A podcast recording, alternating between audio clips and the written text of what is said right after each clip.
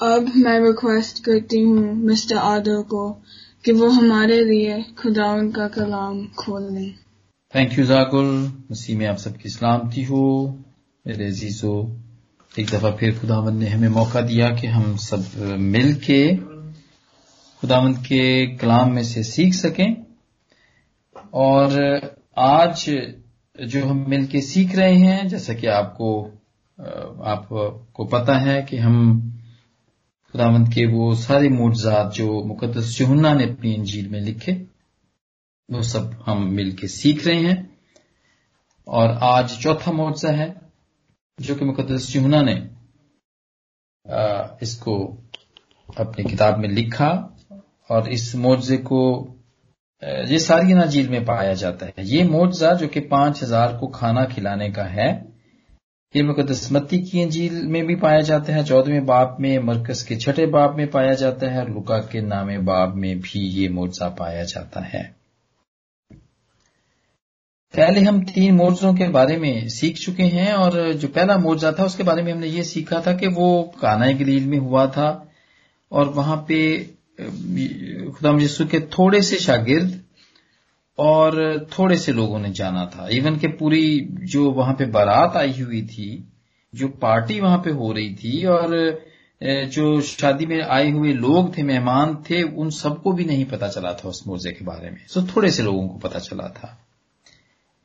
اور اس کے بعد پھر ہم دیکھتے ہیں کہ جب جب دوسرا معاوضہ ہوتا ہے، تو دوسرے معاوضے میں ایک رومی افسر کے بیٹے کو شفا ملتی ہے اور وہ وہاں سے پندرہ میل دور کفر نحوم کے اندر وہ معاوضہ ہوتا ہے، جس کو کہ نہیں، اتنے سارے لوگ نہیں جان سکتے۔ صرف وہ افسر جانتا ہے یا وہ نوکر جانتا ہے یا کچھ تھوڑے سے لوگ جانتے ہیں۔ اور خدا یسو کا جو مقصد تھا کہ بہت سارے لوگ ان ان نشانات کے وسیلے سے، ان معجزات کے وسیلے سے اس کے اوپر ایمان لائیں یا اس کو جانے کہ وہ کون ہے، اس کی آئیڈینٹی کیا ہے، وہ وہاں پہ ہمیں پورا ہوتا ہوا نظر نہیں آتا۔ لیکن جب ہم تیسرا معجزہ جب ہم نے سیکھا، جو کہ یروشلم میں ہوا اور وہ بیت حزدہ پہ ہوا، اور وہاں پہ فقیوں اور فریسیوں نے اس بات کو جانا، وہاں پہ کافی سارے لوگوں نے اس کو جانا۔ اور خدا مجسو کا جلال وہاں پر ان کے ان کے سامنے وہ ظاہر ہوا۔ لیکن یہ جو معجزہ ہے میرے عزیزو، یہاں پہ ہزاروں لوگ ہیں۔ یہاں پہ ہمیں نظر آتا ہے کہ پانچ ہزار تو وہ جو کھانے والے تھے وہی تھے۔ اور پھر شاگرد بھی تھے اس کے ساتھ۔ تو یہ کافی اچھی بڑی تعداد ہے جو کہ ہم دیکھتے ہیں یہاں پر۔ جس کو خدا مند جسو نے پانچ روٹیوں اور دو مچھلیوں سے رجایا۔ اور آج ہم اس موجے سے بھی سیکھیں گے اور آج ہم دیکھیں گے کہ یہ موجہ ہماری زندگیوں میں کس طرح اپلائی ہوتا ہے اور ہم اس کو کس طرح کہ اس سے کیا ہم سیکھ سکتے ہیں۔ ہاں جی وہ میں جو پہلے جو بات ہو رہی تھی کہ خدا یسو کے سات موجے ہیں جو مقدس یونا نے یہاں پر بتائے ہیں اپنی کتاب کے اندر، اور اس کے ساتھ ساتھ ایک اور، جب میں اسی کو تیار کر رہا تھا، کر رہا تھا تو مجھے اور بھی ایک اس میں ڈسکوری ہوئی جو کہ میں میں نے سیکھی ہے، میرے لیے وہ ڈسکوری تھی، اور یا میری زندگی میں یہ پہلی دفعہ تھا کہ میں نے جانا کہ خدا یسو کہ سات سٹیٹمنٹس ہیں، اس اس اس کتاب کے اندر پائے جاتے ہیں، اس مقدس یونا نے تحریر کیے ہیں جو کہ انہوں نے اپنے بارے میں کہا۔ اپنے بارے میں ان کی ان, ان, ان, ان کے سات بیانات بھی اسی کتاب کے اندر پائے جاتے ہیں۔ جہاں پہ مقدس یونا نے سات موجزات اس کتاب میں بتائے ہیں وہاں پہ سات وہ سٹیٹمنٹس بھی جو کہ خدا جس نے اپنے بارے میں بتائی وہ بھی اس کتاب میں پائی جاتی ہیں جو کہ سب سے پہلے تو یہی ہے۔ کہ میں زندگی کی روٹی میں ہوں، جو کہ چھٹے باپ کی پینتیسویں آیت میں آگے جا کے ہم اس کو سیکھیں گے۔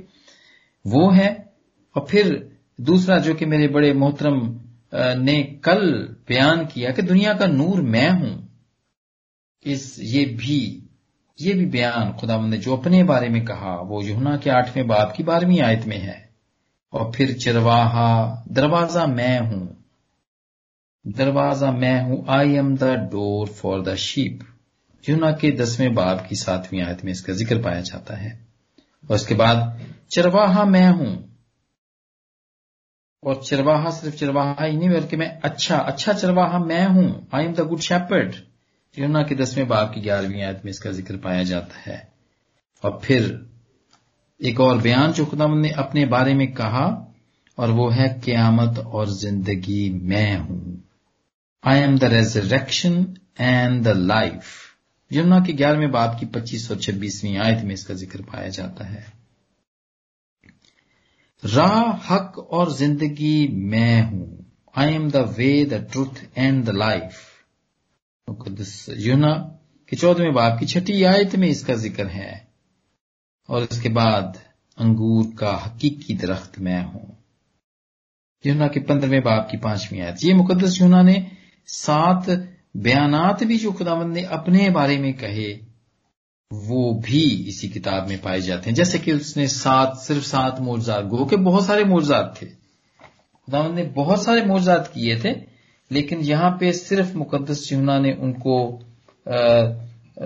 تھوڑا کم لکھا ہے یہاں پر۔ تھوڑے ہی، تھوڑے سے ہی لکھے یعنی کہ ساتھ لکھے ہیں۔ اور وہ ساتھ لکھنے کا وہ بس وہ مقصد تھا، بتانے کا مقصد تھا کہ اس سے خدامند کا جو جو اس کو، اس کتاب میں لکھنے کا مقصد تھا کہ پتا چلے کہ وہ صرف صرف وہ یہودیوں کے لیے نہیں ہے، یہ خاص لوگوں کے لیے نہیں ہے، بلکہ وہ ساری دنیا کے لیے ہے۔ اور بہت سارے اور معجزے بھی ہیں خداوند کے۔ مقدس شنا کی انجیل بیسواں باب تیسویں آیت میں لکھا ہوا ہے اور جسو نے اور بھی بہت سے معجزے شاگردوں کے سامنے دکھائے جو اس کتاب میں لکھے نہیں گئے۔ لیکن یہ اس لیے لکھے گئے کہ تم ایمان لاؤ کہ یسو ہی خدا کا بیٹا مسیح ہے اور ایمان لا کر اس کے نام سے زندگی پاؤ۔ اور مقدس ہونا نے صرف سات موضات ہی اس میں لکھے اور آج ہم چوتھا موضاء جو سیکھ رہے ہیں وہ ہمیں بتاتا ہے روٹی کے بارے میں بتاتا ہے۔ آج تھوڑا سا غور اس کے اوپر کریں گے۔ بڑی بیسک ضرورت ہے میرے عزیزوں بھوک۔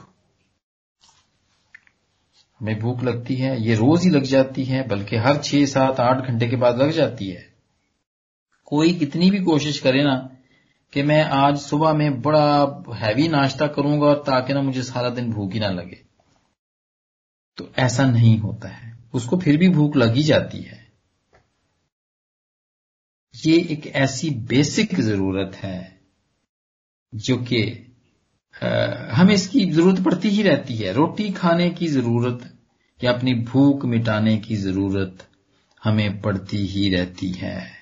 بڑی بیسک ضرورت ہے۔ اور یہ بڑا ضرور، روٹی ایک ایک بڑی، ایک بڑا، ایک بنیادی کھانا ہے یہ۔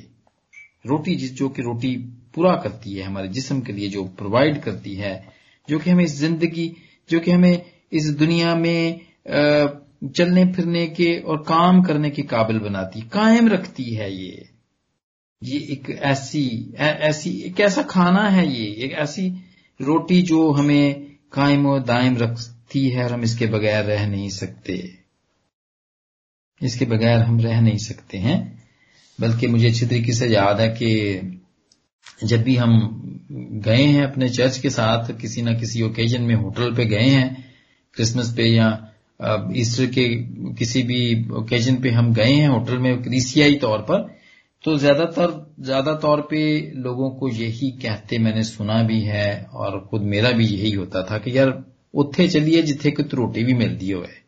صرف انگریزی کھانے ہی نہ ملتے ہوں، کوئی روٹی بھی ملتی ہو کوئی نان کو ملتا ہوئے، کوئی بریڈ ملتی ہوئے۔ سو روٹی کے بغیر ہم نہیں رہ سکتے۔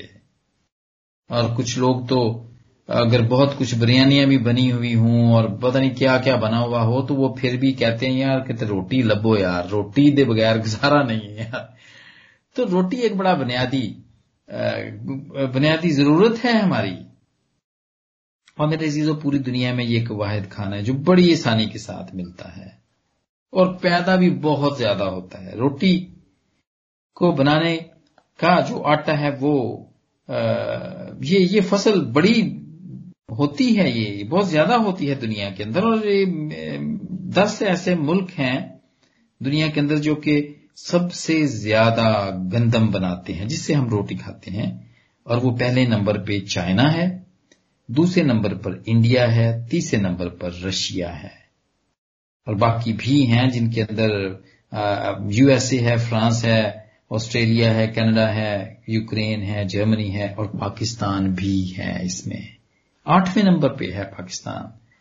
لیکن میرے عزیزو، بڑی حیران کن بات ہے، اتنی زیادہ تعداد میں یہ جو بیسک نیڈ پیدا جو جو ہوتی ہے، جو ضرورت جس کی پڑتی ہے پوری دنیا کو، وہ پیدا کرنے والے جتنے بھی ملک ہیں، خاص طور پر دنیا کی آبادی کے جو بڑے بڑے ملک ہیں چائنا اور انڈیا، ان میں سب سے زیادہ یہ پہلے اور دوسرے نمبر پہ ہیں، یہ اتنی زیادہ گندم پیدا کرتے ہیں، اتنی زیادہ گندم پیدا کرتے ہیں کہ میں نے سنا ہے کہ اینڈ آف دا ایئر ان کو گندم پھینکنی پڑتی ہے، ان کی خراب ہو جاتی ہے۔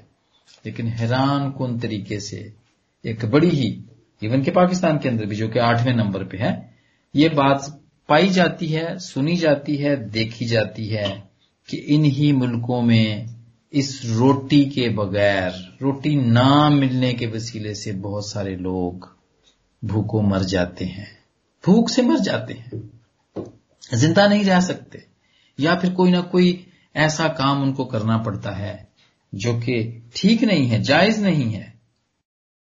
چائنا اور انڈیا اور پاکستان اپنے لوگوں کی بھوک نہیں مٹا سکتے۔ دنیا میں یہ پہلے دس ممالک میں سے ان کا نام ہے، لیکن پھر بھی یہ اپنے لوگوں کی بھوک مٹا نہیں سکتے ہیں۔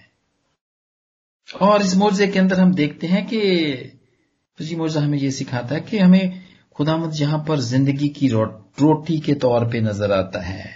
جیسا کہ میں نے کہا جونا کے چھٹے باپ کی پینتیسویں آیت میں، وہ خود کہتے ہیں بیان دیتے ہیں اپنے بارے میں کہ زندگی کی روٹی میں ہوں۔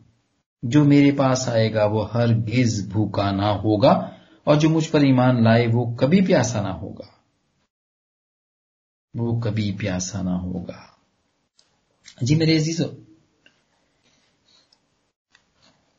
خداوند، جب خداوند نے یہ بات کہی تو صرف کہی، یہ کر کے اس کے بعد خداوند نے یہ موجا جب جی یہ موجا ہوا پانچ ہزار کو کھلایا، تو یہاں پہ بڑی ایک اور بڑی اچھی بات یہاں پہ سیکھنے کی ہے، جو لوگ خداوند کے ساتھ وہاں پر تھے، رہتے تھے، خاص طور پر ہر وقت ہی ان کے ساتھ رہتے تھے، جیسے کہ شاگرد ہیں۔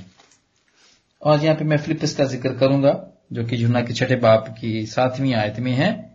اس کو بھی اتنا یقین نہیں ہوتا ہے خداوند کے اوپر، ایمان نہیں ہوتا ہے۔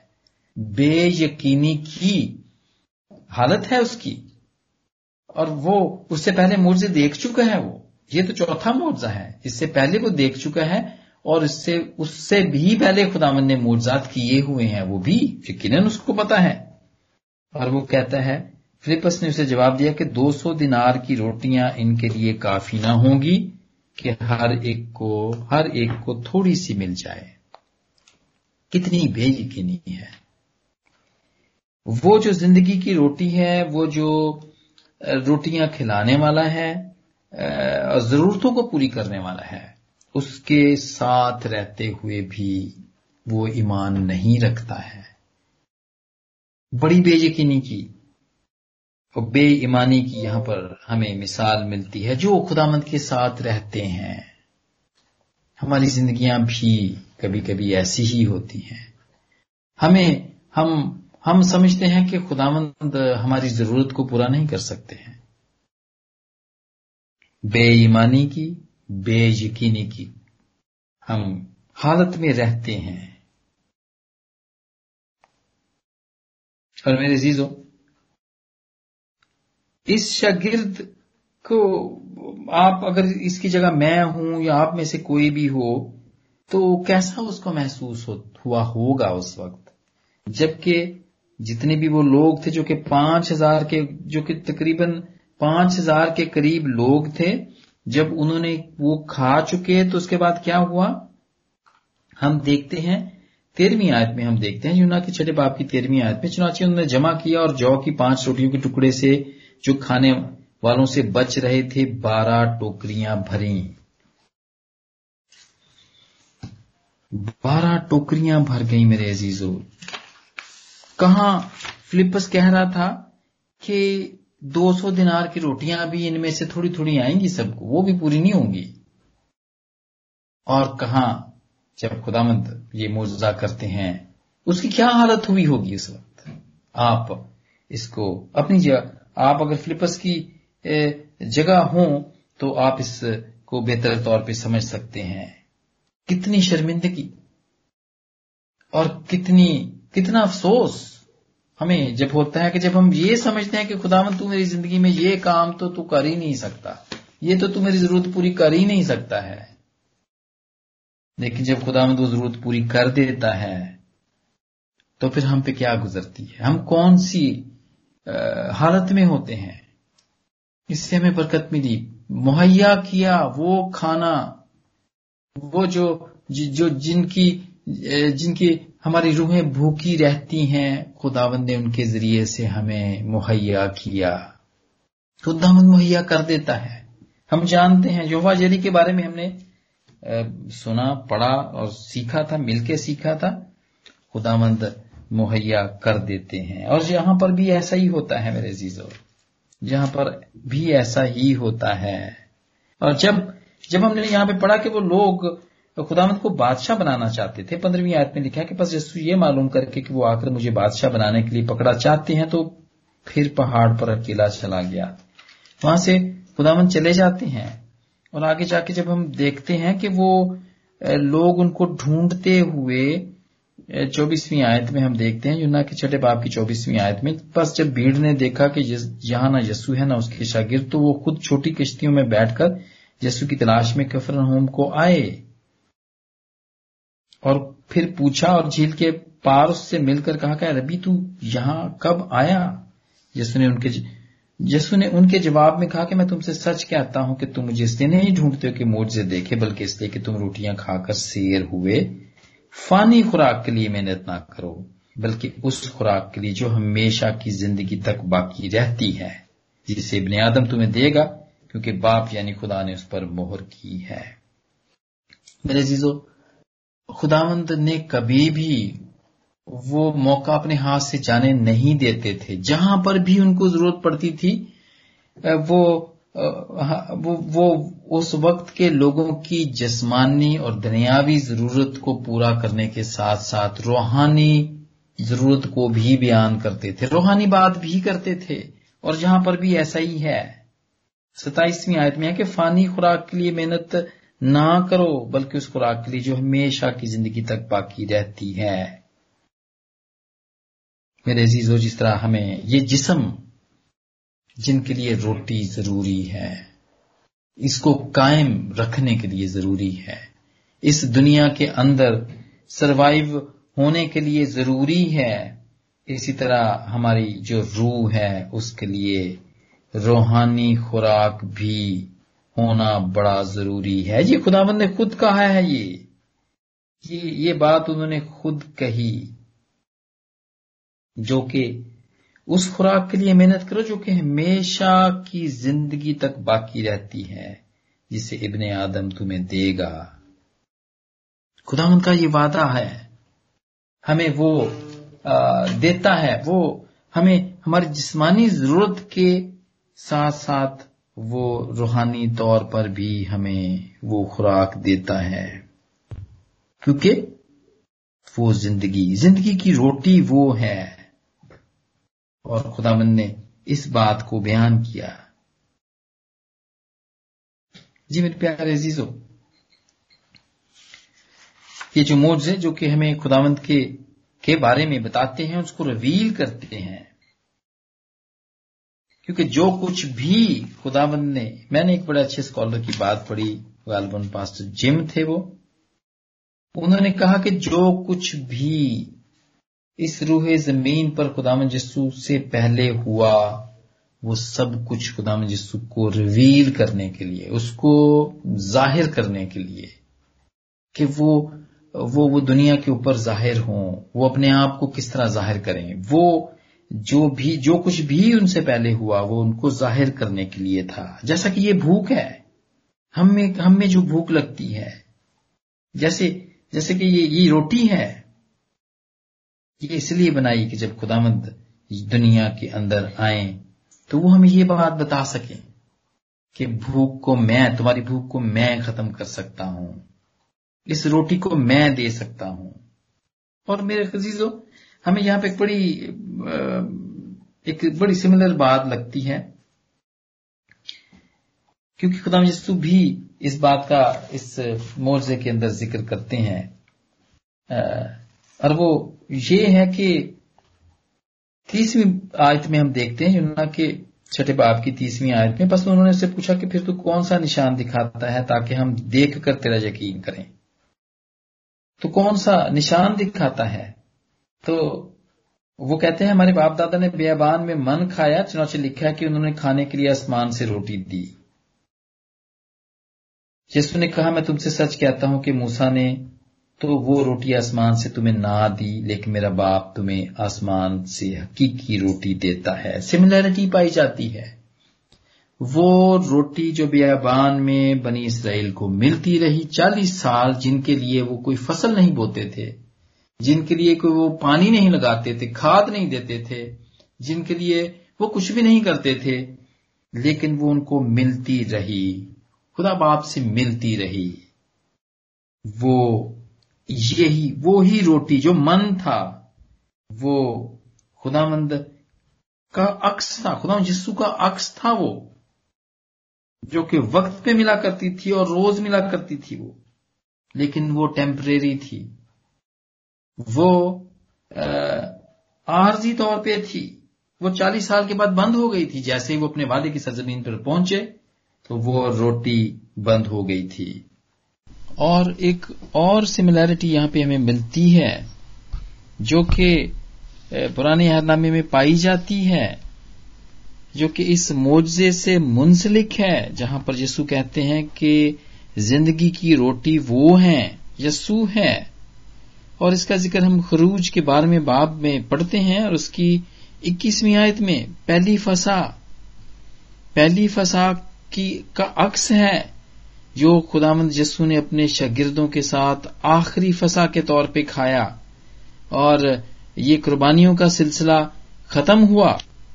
فسا کے بارے میں کہا گیا تھا، بارہویں باپ کے اندر ہی کہا گیا تھا کہ بس اسرائیلیوں کی ساری جماعت سے یہ کہہ دو۔ خداوند نے کہا موسا سے کہ وہ جا کے لوگوں کو بتائے کہ بس اسرائیلیوں کی ساری جماعت سے یہ کہہ دو کہ اسی مہینے کی دسویں دن ہر شخص اپنے آبائی خاندان کے مطابق گھر پیچھے ایک برا لے اور اگر کسی کے گھرانے میں برے کو کھانے کے لیے آدمی کم ہو تو وہ اور اس کا ہمسایا جو اس کے گھر کے برابر رہتا ہو، دونوں مل کر نفری کے شمار کے موافق ایک برا لے رکھیں۔ اور تم ہر ایک آدمی کے کھانے کے مقدار کے مطابق برے کا حساب لگانا۔ تمہارا بے تمہارا برا بے عیب اور یکسالہ نر ہو۔ اور ایسا بچہ تو بھیڑوں میں سے چن کر لینا یا بکریوں میں سے۔ اور تم اسے اس مہینے کی چودہویں تک رکھ چھوڑنا اور اسرائیلیوں کے قبیلوں کی ساری جماعت شام کو سزبا کرے اور تھوڑا سا خون لے کر جن گھروں میں وہ اسے کھائیں ان کے دروازوں کے دونوں بازوؤں اور اوپر کی چوکھٹ پر لگا دیں اور اس کے گوشت کو اسی رات آگ پر بھون کر بے خمیری روٹی اور کڑوے ساگ پات کے ساتھ کھا لیں۔ اسے کچا یا پانی میں ابال کرنا ہرگز نہ کھانا، بلکہ اس کے اس کو سر اور پائے اندرونی اعزاز سمیت آگ پر بھون کر کھانا۔ جی میرے عزیز یہ عکس یہاں پہ پایا جاتا ہے۔ یہ یہ جو برا یہ جو بے عیب برا تھا یہ یسو مسیح خود تھے، یہ ان کا عکس تھا، جو کہ خروج کے بارہویں باپ میں بتایا گیا ہے۔ اور اسی برے کو خدامند اسی حکم کرتے ہیں کہ وہ، جو کہ نشان کے طور پر پرانے عہد نامے میں تھا، کہ اسرائیلیوں نے اسی برے کو کھایا اور اس کا خون اپنی چوکٹوں پر لگایا اور اس کے وسیلوں سے وہ بچ گئے۔ وہ فرشتہ، جو کہ موت کا فرشتہ تھا، جس نے ان کے پلوٹوں کو مارنا تھا۔ خداون نے اس کو روکے رکھا کیونکہ اسی برے کا خون ان کی چوکٹوں پر تھا۔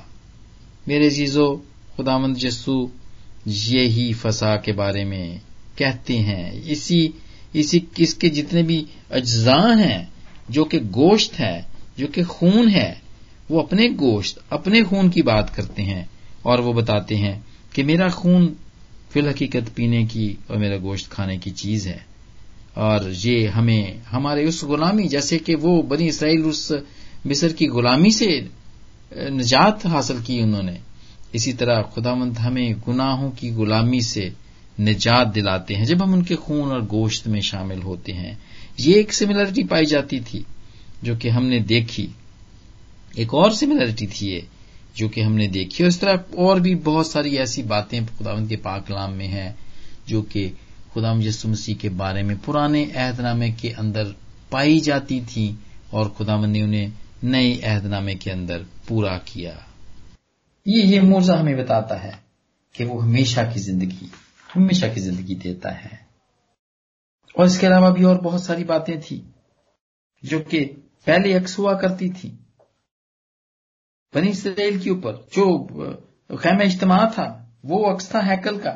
لوگ وہاں جاتے تھے، خدا سے ملتے تھے، قربانیاں چڑھاتے تھے، وہ بھی عکس تھا۔ اور اس کے علاوہ اور بھی ایسی بہت ساری چیزیں جو کہ خدا مند نے جب وہ آئے، جب خدا مجسو آئے تھے انہوں نے ان کو پورا کیا۔ اور پھر اس موجے سے ہم ایک ایک اور بات بھی سیکھتے ہیں۔ ایک اور بات بھی یہ معجزہ ہمیں بتاتا ہے کہ یہ ہماری زندگیوں میں کس طرح اس کا عمل ہے۔ ہم اس کو کس طرح اس کو اپنی زندگیوں پہ اپلائی کر سکتے ہیں؟ اور یہاں پہ بڑی ہم دیکھتے ہیں کہ خدا مجھے یہاں پر ایک ایک, ایک کام بتا رہے ہیں۔ انتیسویں آیت میں لکھا ہوا ہے جب خدا مند ان کو یہ کہتے ہیں کہ فانی خوراک کے لیے محنت نہ کرو بلکہ اس خوراک کے لیے جو ہمیشہ کی زندگی تک باقی رہتی ہے جسے اپنے آدم تمہیں دے گا کیونکہ باپ یعنی خدا نے اس پر مہر کی ہے۔ تو وہ کہتے ہیں بس انہوں نے اسے کہا کہ ہم کیا کریں تاکہ خدا کے کام انجام دیں؟ کیا کریں؟ خدا کے کام کس طرح انجام دیں؟ وہ سوال کرتے ہیں خدا یسو سے۔ اور خدا مند کا جواب یہ ہوتا ہے کہ خدا کا کام یہ ہے کہ جسے اس نے بھیجا ہے، اس پر ایمان لاؤ۔ یہ کام ہے۔ یہ ہم سب کا کام ہے۔ کہ ہم اس کے اوپر ایمان لائیں۔ بے یقین نہ ہوں، بے ایمان نہ ہوں۔ زندگی کی روٹی لینے کے لیے ضروری ہے۔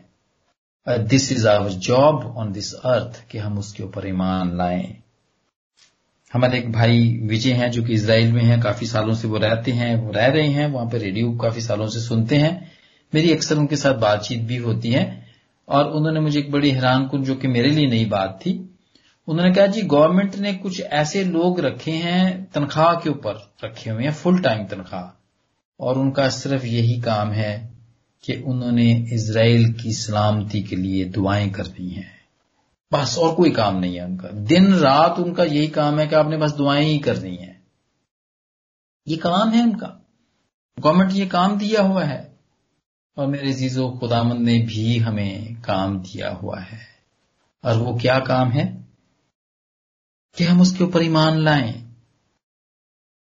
جب خدا مند نے یہ نشانات دکھا دیے، جب یہ سب موجزات دکھا دیے، جو کہ تب سے لے کے ابھی تک، آج تک بھی ہماری زندگیوں میں ہوتے رہتے ہیں، تو میں نہیں سمجھتا کہ کوئی ایسی بات، کوئی ایسا ایسا اور حکم کوئی رہ جاتا ہے یا ایسی کوئی ایکسپیکٹیشن رہ جاتی ہے جو کہ ہم سے خدامد نہ کرے کہ ہم ایمان نہ لائیں؟ ہر کام اس نے کر کے دکھا دیا۔ ہر کام اس نے کر کے دکھا دیا۔ تاکہ ہم ایمان لے کر آئیں۔ جی میرے عزیزو، اس کے علاوہ اور بھی ہیں، جگہیں ہیں۔ خدا مند نے یہاں پر جو بات کی انہوں نے اس سے کہا کہ آئے خدا یہ جی، روٹی ہم کو دیا کر، چوتیسویں آیت میں لکھا ہوا ہے۔ جس نے ان سے کہا کہ زندگی کی روٹی میں ہوں جو میرے پاس آئے گا۔ وہ ہرگز بھوکا نہ ہوگا، جو مجھ پر ایمان لائے، وہ کبھی پیاسا نہ ہوگا۔ لیکن میں نے تم سے کہا کہ تم نے مجھے دیکھ لیا ہے، پھر بھی ایمان نہیں لاتے۔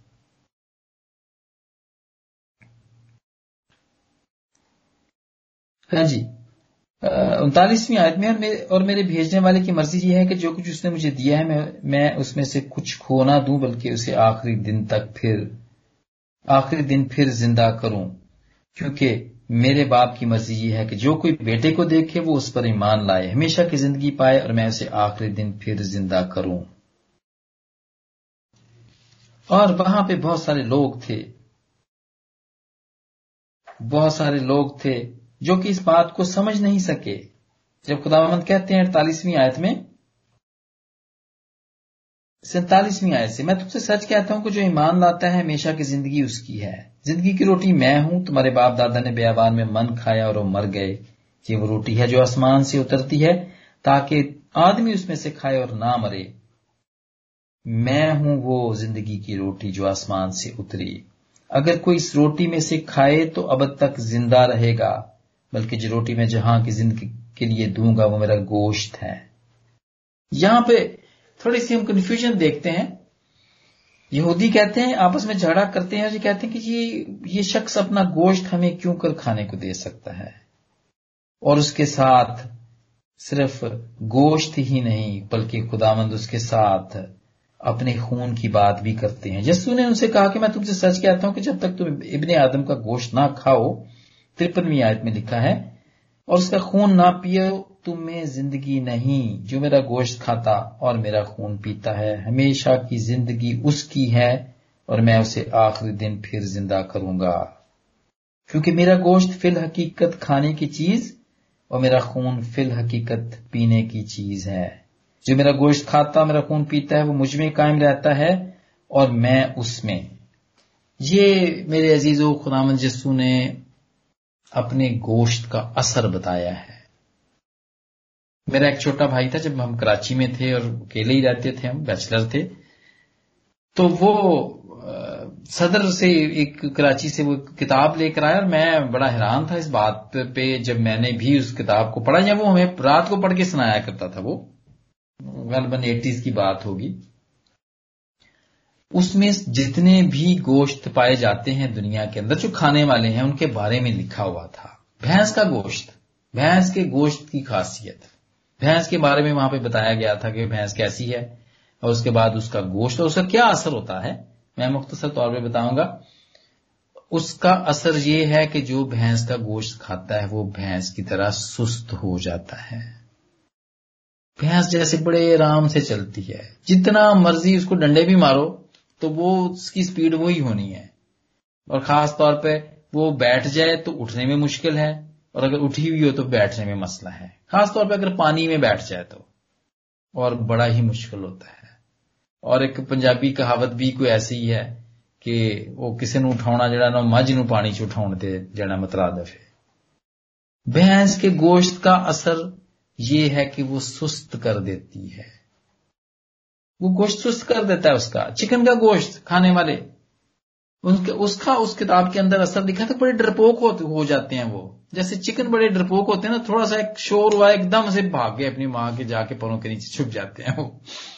ایسا اثر ہو جاتا ہے۔ ہرن کا گوشت کھانے والے، بڑے تیز ترار، بڑے سبک رفتار، ایسے ہو جاتے ہیں وہ۔ مچھلی مچھلی کا گوشت کھانے والے، بڑے ایکٹیو، بڑے صحت مند۔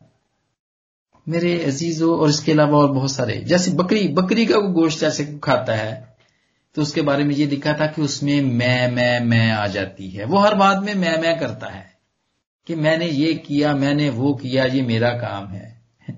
یہ دنیا میں وہ جانور ہیں جن کے گوشت کا اثر ہے۔ اور خدا یسو یہاں پر اپنے گوشت کا اثر بھی بتا رہے ہیں۔ اور صرف گوشت کا نہیں، بلکہ خون کا اثر بھی بتا رہے ہیں۔ کہ اگر تم میرا گوشت کھاؤ گے اور میرا خون فی الحقیقت پینے کی چیز ہے، جو میرا گوشت کھاتا ہوں میرا خون پیتا ہے، وہ مجھ میں قائم رہتا ہے اور میں اس میں۔ یہ اثر ہے۔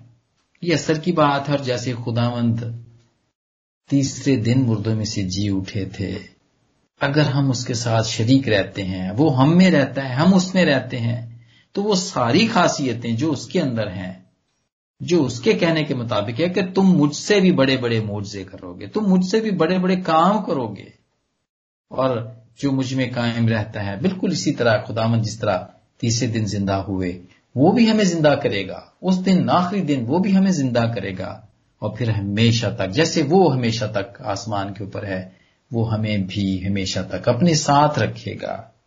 اگر ہم اس کا گوشت کھائیں گے، اور اگر ہم اس کے خون میں سے پیئیں گے۔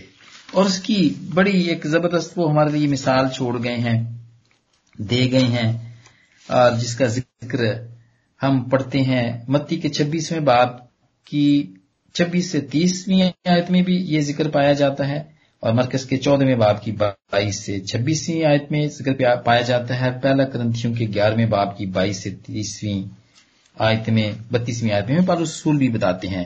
اور وہ کیا ہے؟ جس رات وہ پکڑوایا گیا، روٹی لی اور شکر کر کے توڑی اور کہا، یہ میرا بدن ہے جو تمہارے لیے توڑا جاتا ہے۔ اسی طرح پیالہ بھی لیا اور کہا کہ یہ پیالہ میرے خون میں نیا عہد ہے۔